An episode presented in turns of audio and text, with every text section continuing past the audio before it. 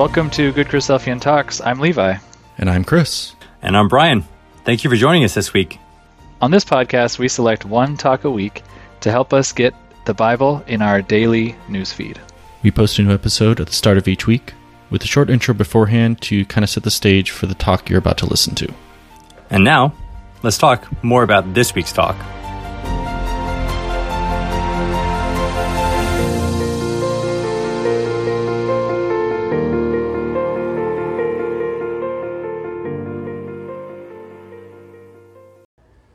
This week's class is by Brother David Hill on the topic of depression. He gave this as an exhortation um, at the Mount Barker meeting on February 28th of this year.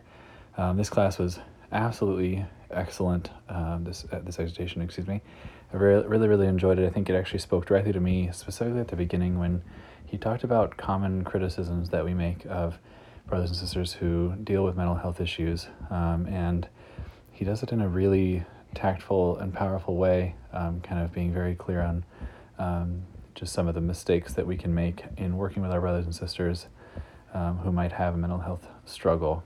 Um, I'm excited to excited to share this exhortation. It was definitely beneficial to me.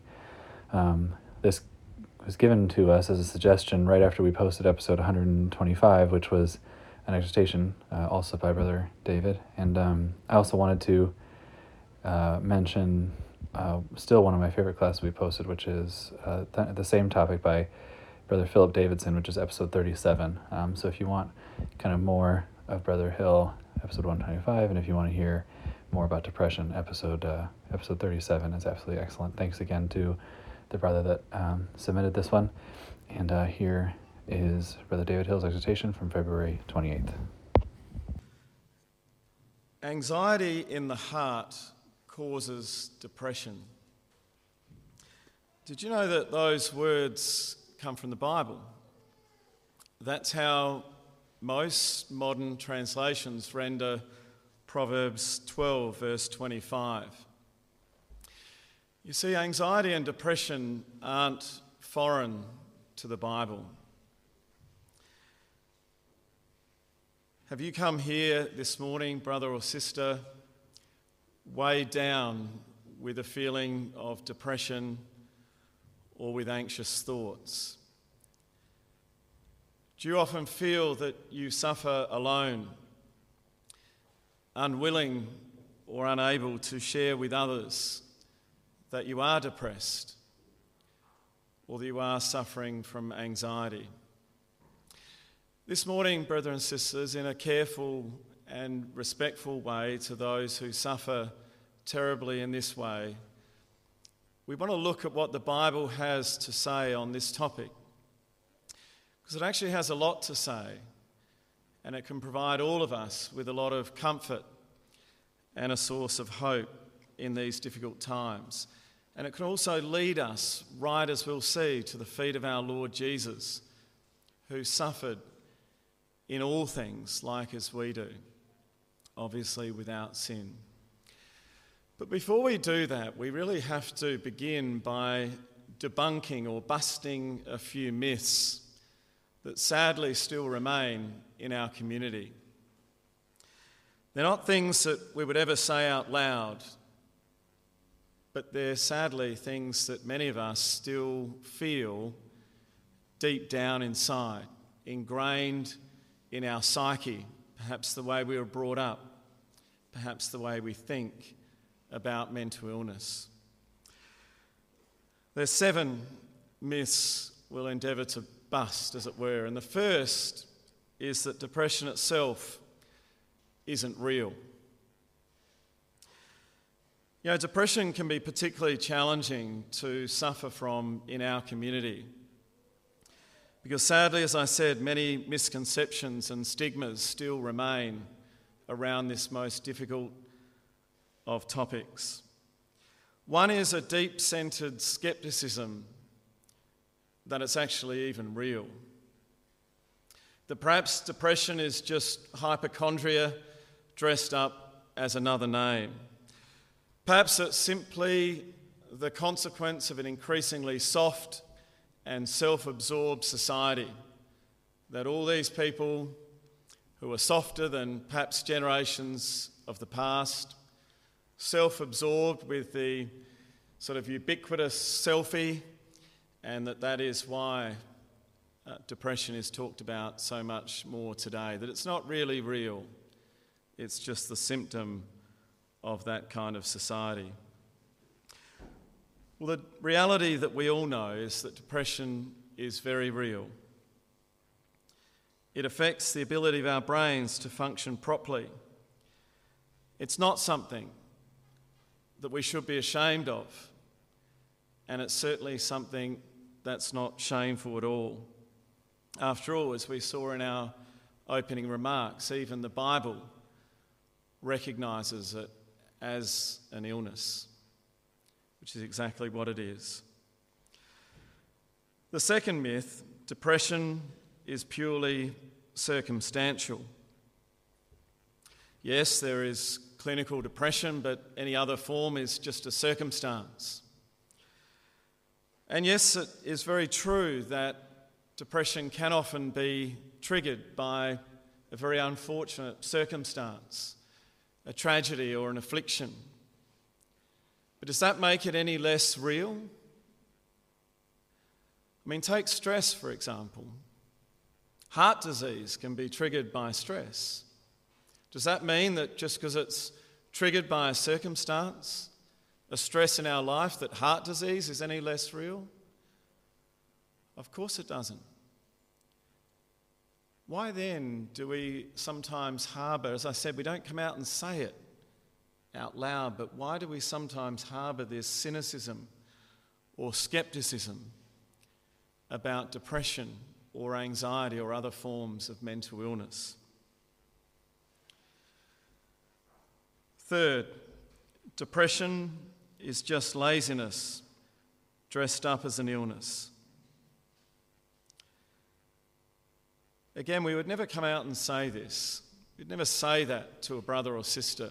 You're not depressed, you're just lazy.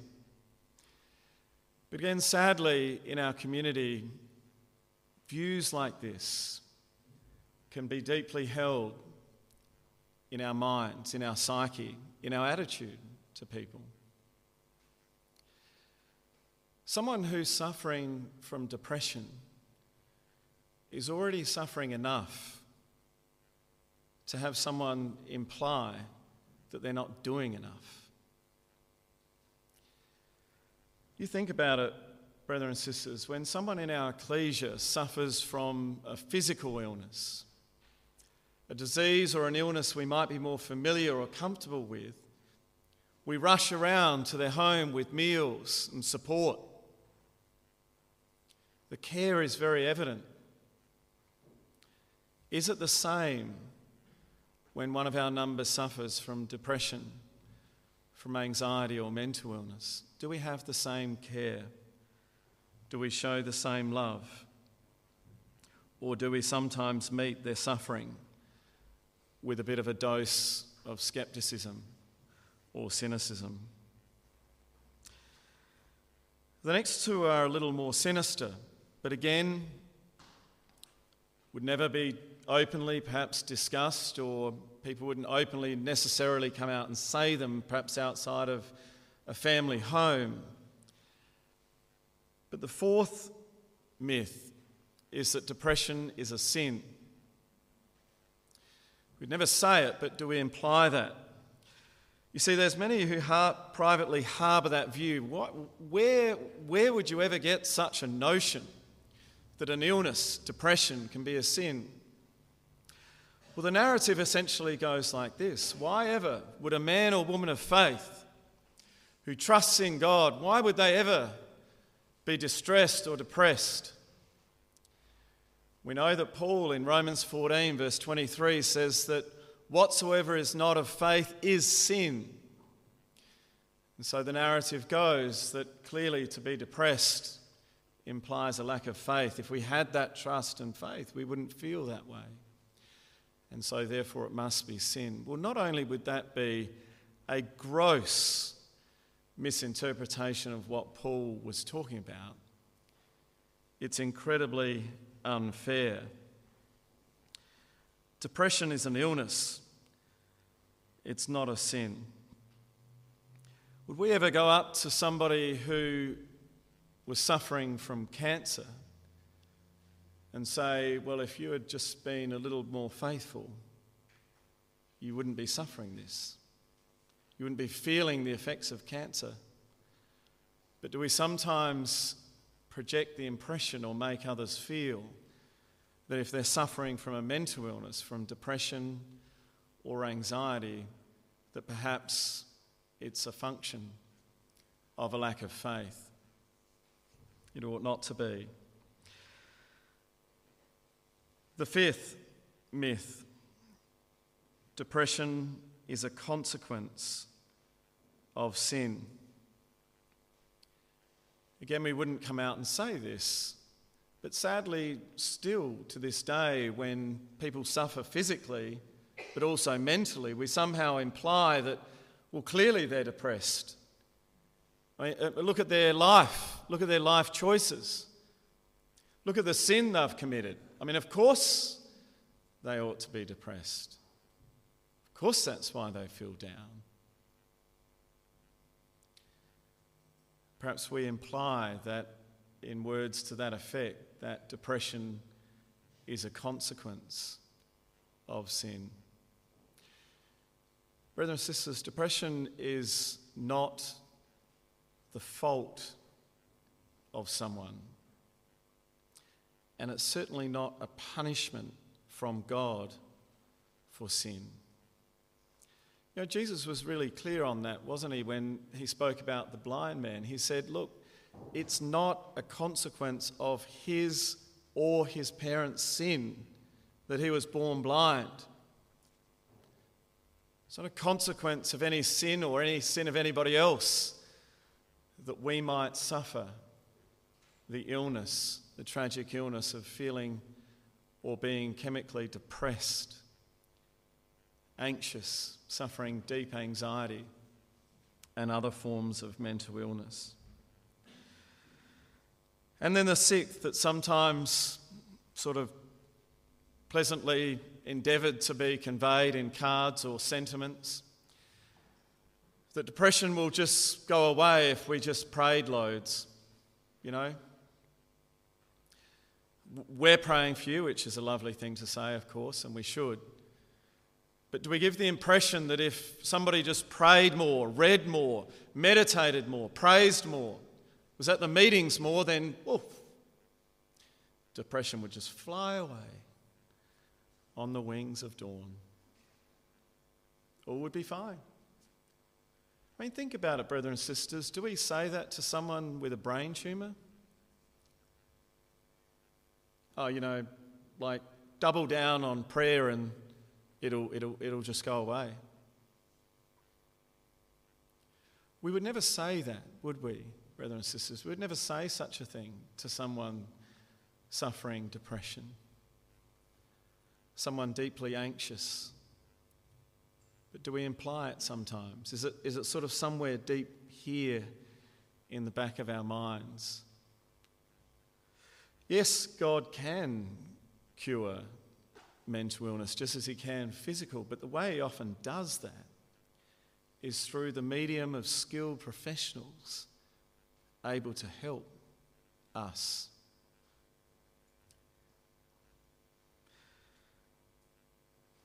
Now, I've thought long and hard and ebbed and flowed as to whether to say the next, the next myth. And I pray that you'll forgive me if, if this is hurtful to anyone that's suffered in this way. But the seventh myth is that suicide is the unforgivable sin. It's not.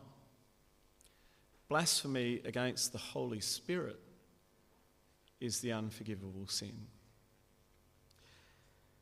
You know, when one succumbs to a physical illness, we often say that they died of natural causes. Why do we make it different if someone so tragically succumbs to their mental illness? Why do we distinguish? Some people die of a broken heart Some people heartbreakingly die of broken minds. It's not the unforgivable sin. So, there are some of the misconceptions that, as I said, we would never talk about, often out loud, but perhaps we hold them. And they're not true. But they're certainly not helpful to us when we suffer or when someone else suffers deep pain, often all alone. So, we come sometimes, don't we, to a memorial meeting and we say, Does anyone feel like me? Does God know how I feel? Does Jesus know how I feel? Do my brothers and sisters know how I feel? Do the, do the greats, the icons of the Bible know how I feel? Well, yes, they most certainly do. Let's have a look at some of the extraordinary characters of the Bible, icons, greats of faith men and women, brethren and sisters, who will absolutely be in the kingdom. And let's look at the anguish, the anxiety, the depression, the deep feeling of depression that many of them faced. I'm going to run through these. We won't be able to turn them all up. But let's start with Moses. Moses, the friend of God, the servant of God, an extraordinary figure in the Bible. But the weight of leadership of the people got to him physically, mentally, emotionally, spiritually, to the point where he plunged into deep depression. Listen to these words Numbers 11, verse 10. God, why have you brought this trouble on your servant? What have I done to displease you that you put the burden of all these people on me? They keep wailing to me, Give us meat to eat. I cannot carry all these people by myself. The burden is too heavy for me. Now, none of the verses I'll quote from are all my paraphrasing, these are all straight from the NIV. This is what Moses says If this is how you are going to treat me, please go ahead and kill me. Kill me. That's Moses brothers and sisters, the friend of God, asking God, if this is how it's going to be, I'm out. Take my life. That's Moses. What about David? The beautiful thing with God is he looks past our anxiety, our depression, to the essence of who we are, and he loves that. David was a man after God's own heart, but he suffered extraordinary despondency, despair, deep depression. Psalm after psalm that either he wrote or that I believe was written about him. Let me read you these. Psalm 31, verse 7. You know the anguish of my soul. I am in distress. My eyes grow weak. My life is consumed by anguish and my years by groaning. I have become like broken pottery. Psalm 38, verse 6 I am bowed down and brought very low. I am utterly crushed. I groan in anguish of heart. Lord, my sighing is not hid from you. My heart pounds, my strength fails me. Even the light has gone from my eyes. My pain is ever with me. Psalm 42, verse 3 My tears have been my food day and night. These things I remember as I pour out my soul, how I used to go to the house of God. Why, my soul, are you downcast? Why so disturbed within me? Psalm 77, verse 2 At night I stretched out untiring hands, and I would not be comforted. I groaned, and my spirit grew faint. You kept my eyes from closing. I was too troubled to speak. Have we ever felt like this? This is David. You know, brothers and sisters, the honesty of David is immense comfort to brethren and sisters today who try their best against, against extraordinary adversities in life, in the organ of their brain that doesn't function like other people's, and they resonate with David. Thank God this is here. Psalm 102, our reading for today, our reading this week. My days vanish like smoke. My heart is sick, the New Living Translation says. I forget to eat my food. I have no interest in food. In my distress, I groan aloud. I lie awake. I eat ashes as my food and mingle my drink with tears. For you have taken me up and thrown me aside. Psalm 134, verse 4 My spirit grows faint within me. My heart within me is dismayed. My spirit fails. That's the man after God's own heart, brothers and sisters. There is hope. There is love for every single one of us, no matter how our brains make us think about ourselves at times. Think of Elijah. Elijah will herald the return of the Lord Jesus Christ. But this was a man who suffered great loneliness, a feeling of absolute self defeat, and complete despondency. 1 Kings 19, verse 4 he came to a broom bush, sat under it, and prayed that he might die. Straight from the NIV I have had enough, Lord. I've had enough. I'm done. I don't even want to live anymore. He said to God, Take my life. This is the man who will lead the return of the Lord Jesus Christ, a great man, an icon.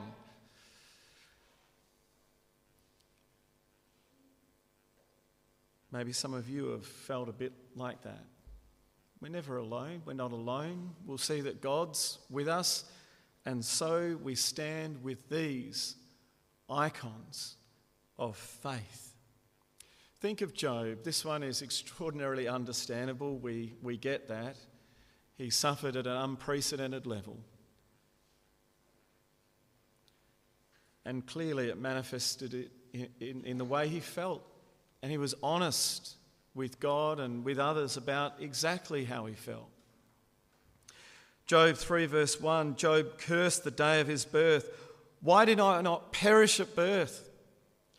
Why is light given to those in misery, to those who long for death? Why are you keeping me alive, God? He's saying. Who long for death that doesn't come. Sighing has become my daily food. My groans pour out like water. I have no peace, no quietness. I have no rest, but only turmoil.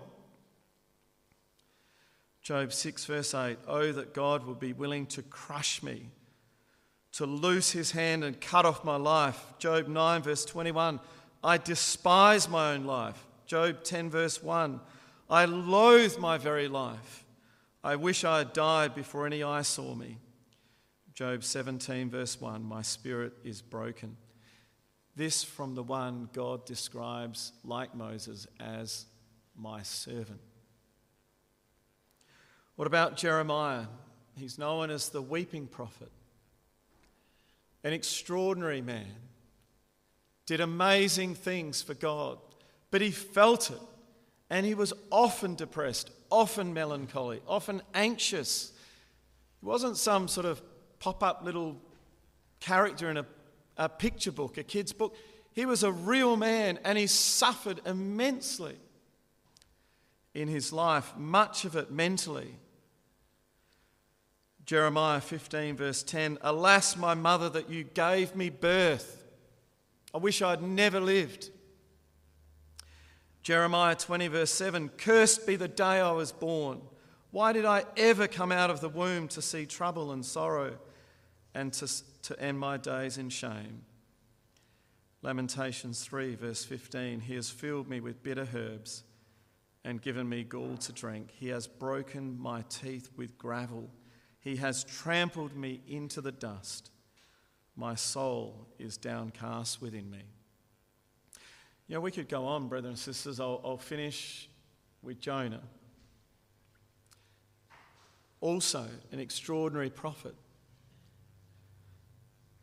But we see his despondency, his, dis- his dejection, his depression.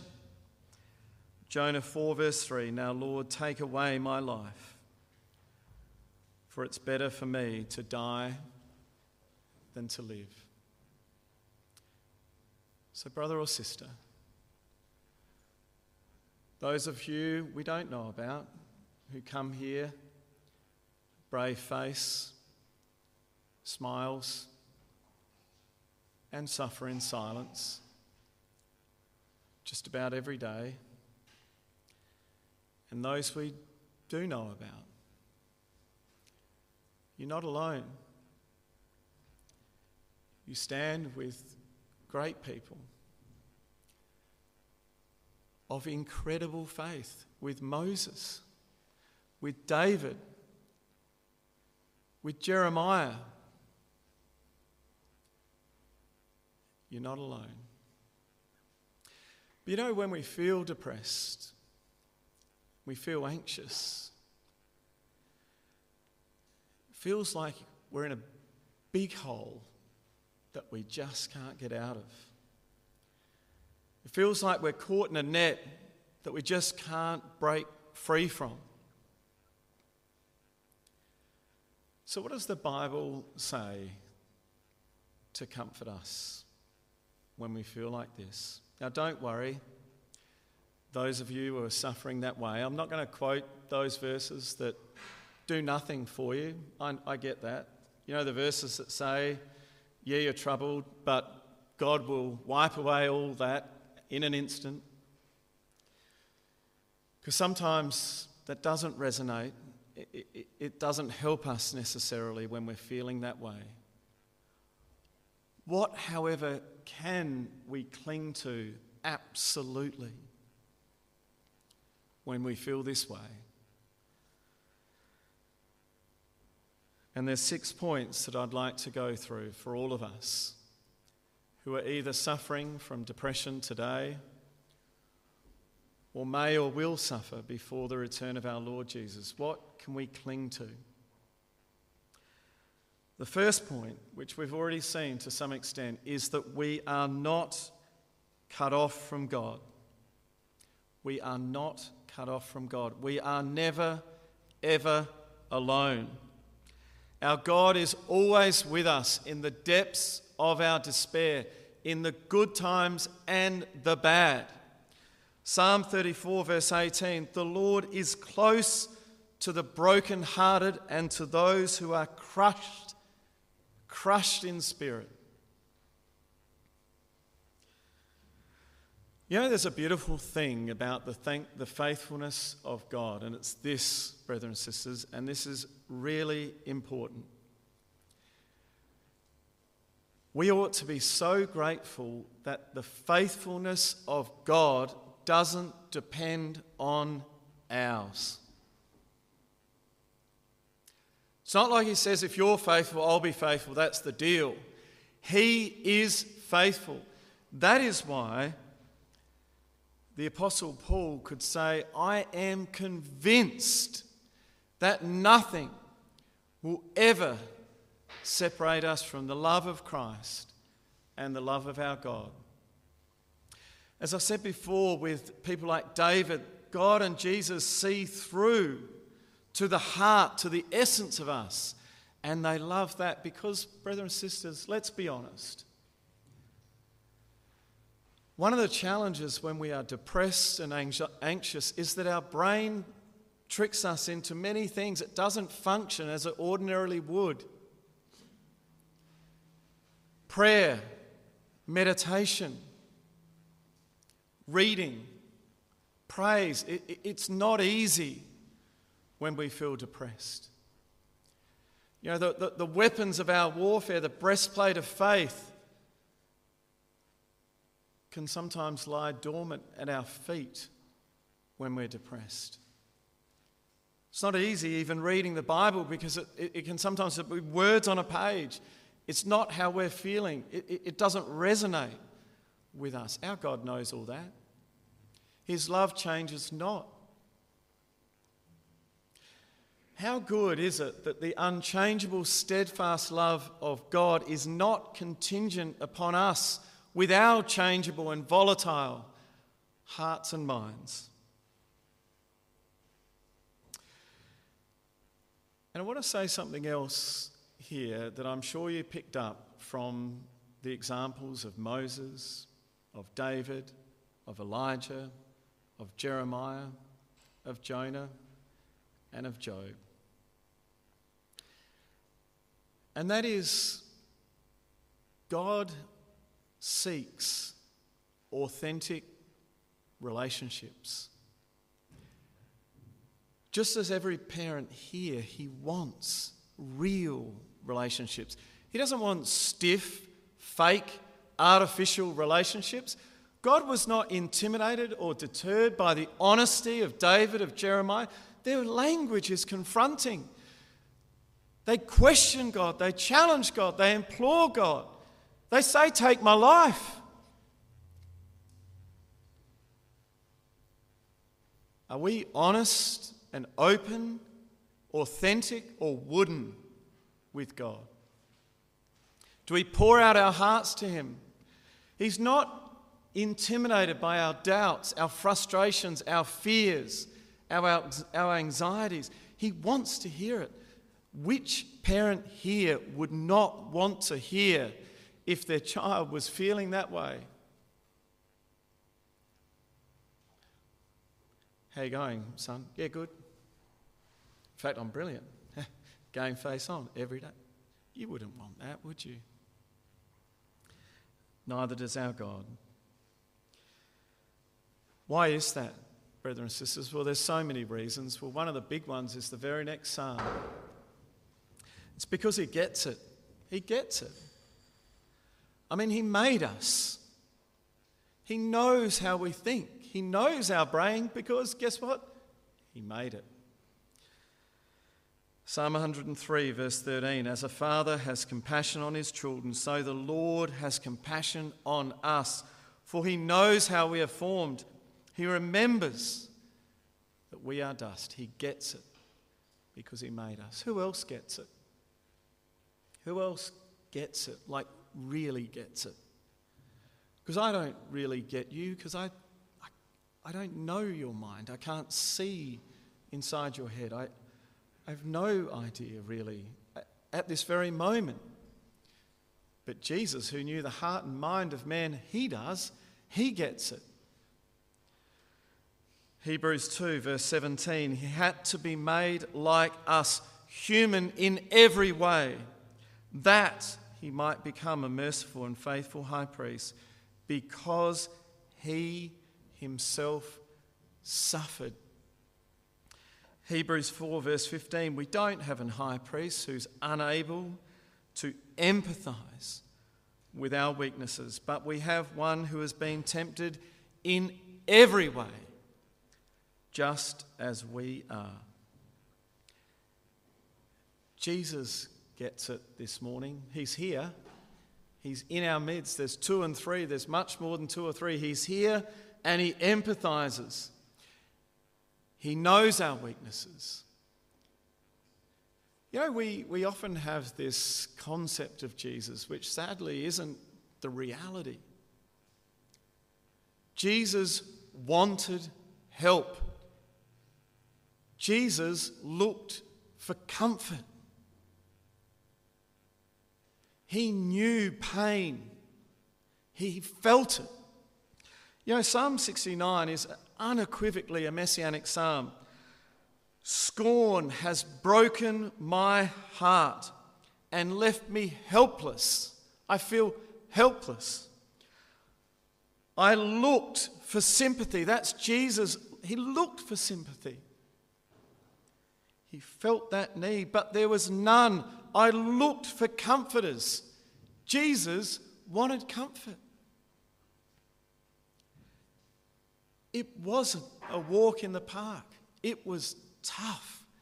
You imagine knowing at 30 that your ministry would be cut short through an excruciating death, and you bear that mentally every day. Isaiah 53, verse 3 He was a man of suffering and familiar with pain. He took up our pain and bore our suffering. He was crushed for our iniquities. He wasn't immune to our suffering, to our anxiety, to our depression. We come this morning to remember Jesus. Well, let's remember him in the garden. This is how Jesus felt.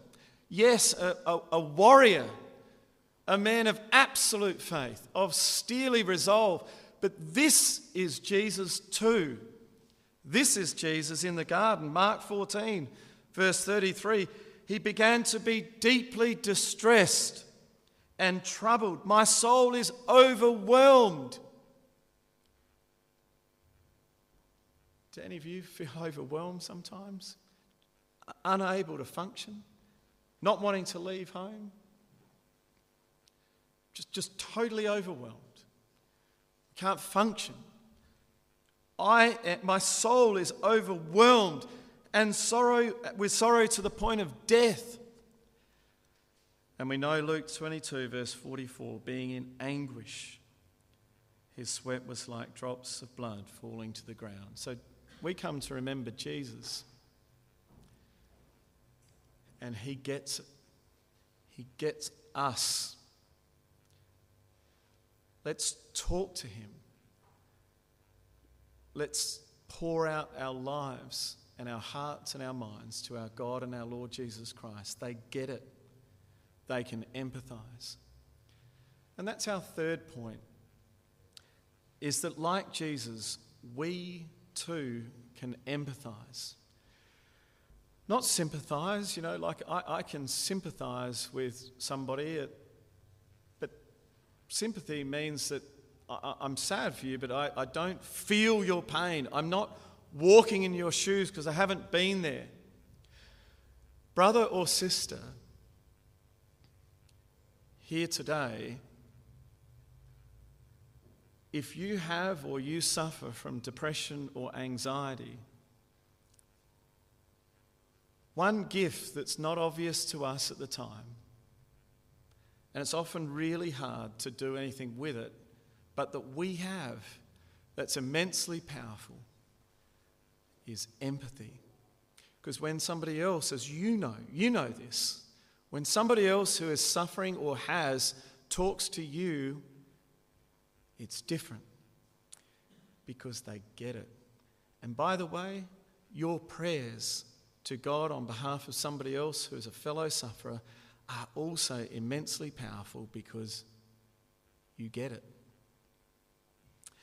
The Bible talks about that. 2 Corinthians 1, verse 3 God comforts us in all our troubles so that we can comfort others with the comfort wherewith we have been comforted. You know, have you ever thought about that at just a simple, logical, really sort of rational level? Is that not one of the reasons, perhaps the fundamental reason, why we suffer at all? I mean, think about that, right? Suffering helps us develop the characteristics God wants to see in us.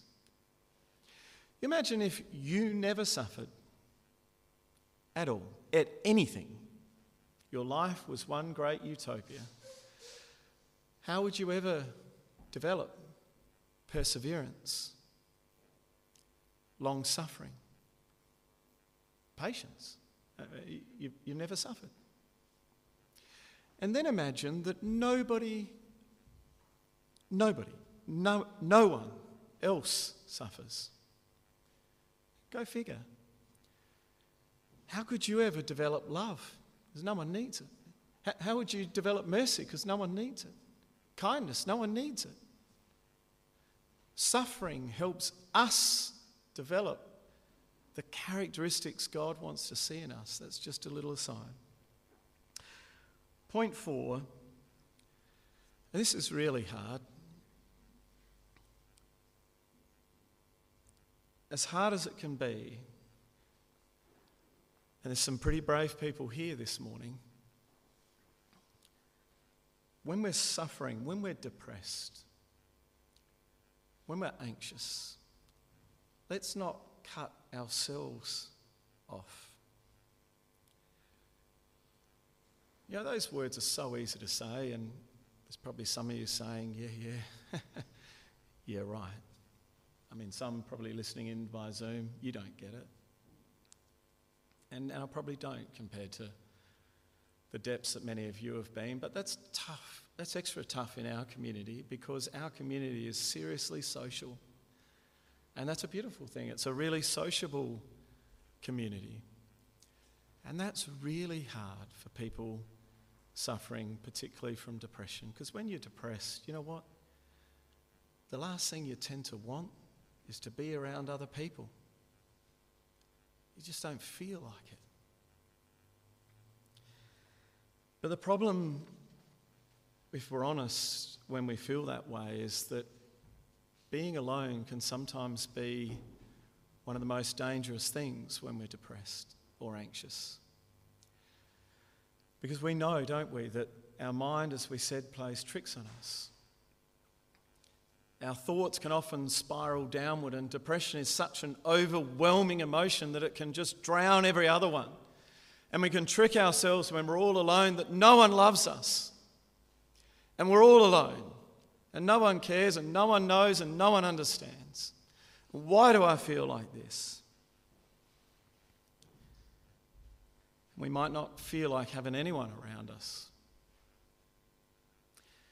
And, brothers and sisters, this is why it is so crucial to have friends, and why our friends in the truth are so vitally important. Because you know what they do? At a really simple level, they can say nothing at all, but they just serve as a physical reminder that someone loves us. Yeah, we know our wife or husband, our kids love us, but somebody else does too. That's what friends do, and it's also why the ecclesia is so massively important. It's hard to come through those doors often for the sufferer and sometimes for the carer. But it's helpful in little ways, little ways. Sometimes just a little bit of an exhort somehow gets through and helps us for half an hour. That's good. It's good. Psalm 73, that uh, extraordinary psalm of Asaph, where he's so depressed at the prosperity of the wicked, it really messes with him, gets him way down. And he says, I felt like that until I went into the sanctuary, and it helped me put things into perspective and that's true for us too. But to the men in the room and to the women in the room, to all of us, friendship. Friendship, brothers and sisters. If I can leave you with one thought be an awesome friend. Be an awesome friend. You are so powerful as a friend. So effective, even when you don't say anything, because you feel, you care, you know. And the Bible speaks about this. Proverbs 17, verse 17 A friend loves at all times, the good and the bad. Proverbs 27, verse 9. This is from the New Living Translation. The heartfelt counsel of a friend is as sweet as perfume and incense. And this, this isn't my words, this is still the same quote. Never abandon a friend. Sometimes it's all they've got. So let's always invest and treasure our friendships. Let's invest in them. Don't, let's never take our friendships for granted because when things go pear shaped, when our minds aren't functioning as they ordinarily were, when we're deeply depressed, they often carry us through along with our loved ones. Point five is also pretty hard to share, and I pray that this is done as well respectfully and carefully. As we've said, sadly, depression still carries a stigma in our community. And there are many, as a consequence, who suffer an illness in silence or relative silence. For some of us, it can be our pride. We wish to project to others that we're strong spiritually, emotionally, physically, mentally, that we're strong. We don't want to hear the expressions of surprise ripple across the community that someone like us, oh, did you hear that that brother or sister is suffering from depression? I mean, them? Like, uh, I wouldn't have thought it from them as if it's some sort of a choice. I mean, why would we express such shock when such and such a brother or sister who's so faithful suffers from cancer? I mean, it, it happens. And so, you know what we do? There's probably a few here today. There's brethren and sisters here but there's also some Oscar worthy actors here. Yeah, we, we get really good at it. Those of us who suffer from depression and anxiety, many of us in our community, you know what? We're brilliant actors. We come with our game face, say the right things, sing the right songs, pray the right words. Shake, shake. How you going? Good. Thanks. Yep. And sometimes we go to, say, a bigger function, and guess how it feels afterwards? You're smashed. You're exhausted. Because you've been full time acting the whole time. It's a charade. You know the reasons why you do that. But, brothers and sisters, it's not weak to seek help. It's the beginning of greatness in the kingdom of God to seek that help. The Bible understood that. Je- Jesus said that those who are sick need a doctor. He said that. Those that are sick should see a doctor. He said it. Paul even prescribed, probably in that sense illegally, but he, he even prescribed a little wine for Timothy's stomach's sake and his often illnesses. The Bible gets that we need help. So, brother or sister, if you feel that you need to suffer in silence, and we all ought to respect that, let's at least be sure to privately get the help we desperately need the professional help. Our final of the six, as hard as it again can be at times, let's share our depression, our anxiety with our God and with our Lord Jesus. We've seen that they already get it. 1 Peter 5, verse 7 Cast all your care upon God, for he cares for you. Solutions won't be immediate. Miracles may not happen instantaneously, but it doesn't mean God has left us. And it doesn't mean He doesn't care. He will never leave us nor forsake us, even in the darkest valleys. What about Jesus? Come unto me, all you who labour and are heavy laden. They know we're depressed. They know we're anxious and they invite us to unload on them, to take a load and put it on their shoulders. They want it.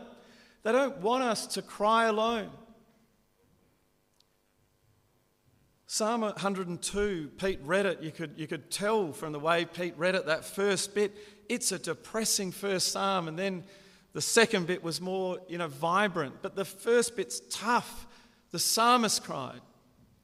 And we can cry. We don't know what's happening to us. Why am I feeling this way? And very dark thoughts enter our minds. But the point is, let's not cry alone. Let's cry to God. Let's at least put it on Him. If you're out there, God, if you can hear me, please, this is how I'm feeling. Psalm 56, verse 8 You have seen me tossing and turning through the night. You have collected all my tears and preserved them in your bottle. You've preserved my tears in your bottle. How is that, brothers and sisters? What a beautiful verse. Have you seen that one before? Our tears don't hit the floor. A sparrow doesn't fall to the ground. We are worth more than a sparrow. Our tears don't even touch the ground without God catching them in his bottle. Cry to God. Cry to Jesus. They hear us. Because as I said, it may be that until the kingdom we bear this cross. There are many who suffer a chemical depression, an imbalance, and will bear that till the Lord's return. It's like the Apostle Paul who prayed that the thorn of the flesh would be removed, but it wasn't. So that the grace of Jesus would rest on him, so that it would be great in weakness.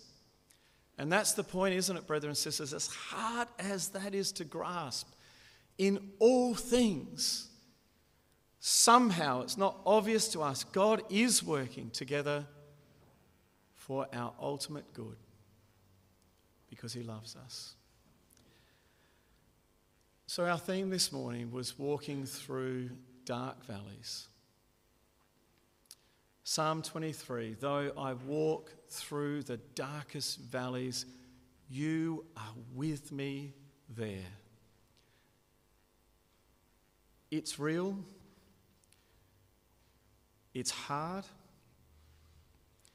it doesn't just go away, but God is still there, even at times when we can't feel Him there. Let's also look forward to the time when we will finally shrug it. It will all be gone. Our brains, like the, they're like any other organ in our body, they get sick.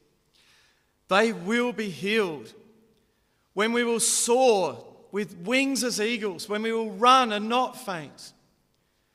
Those beautiful words of Isaiah 40 will be true.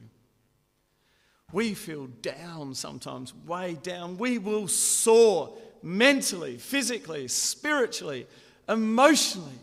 What a joy that will be, and how awesome it will see, be to see our brethren and sisters who suffer today leaping like little calves set free from the stalls. And our brother Andy alluded to it, one of my favourite verses in all of the Bible in Revelation 21. Soon, brother, soon, sister, our God and our Lord Jesus are going to reach down and they're going to wipe away every tear from our eyes.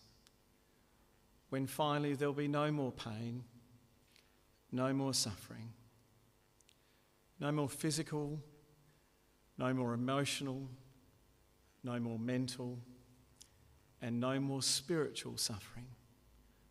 For it will be a new Jerusalem, and the former things will have passed away.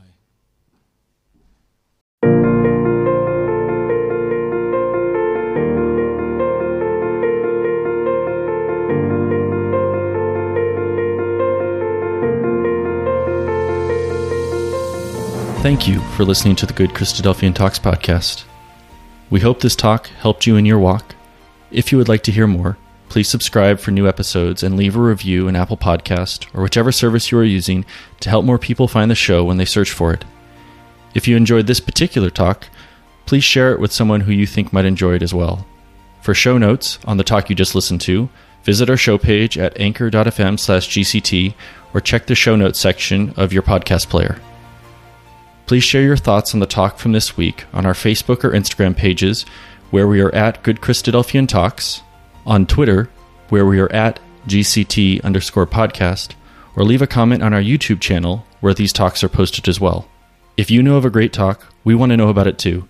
Send a suggestion to our email at goodchristadelphiantalks at gmail.com or message us on any of our social media accounts.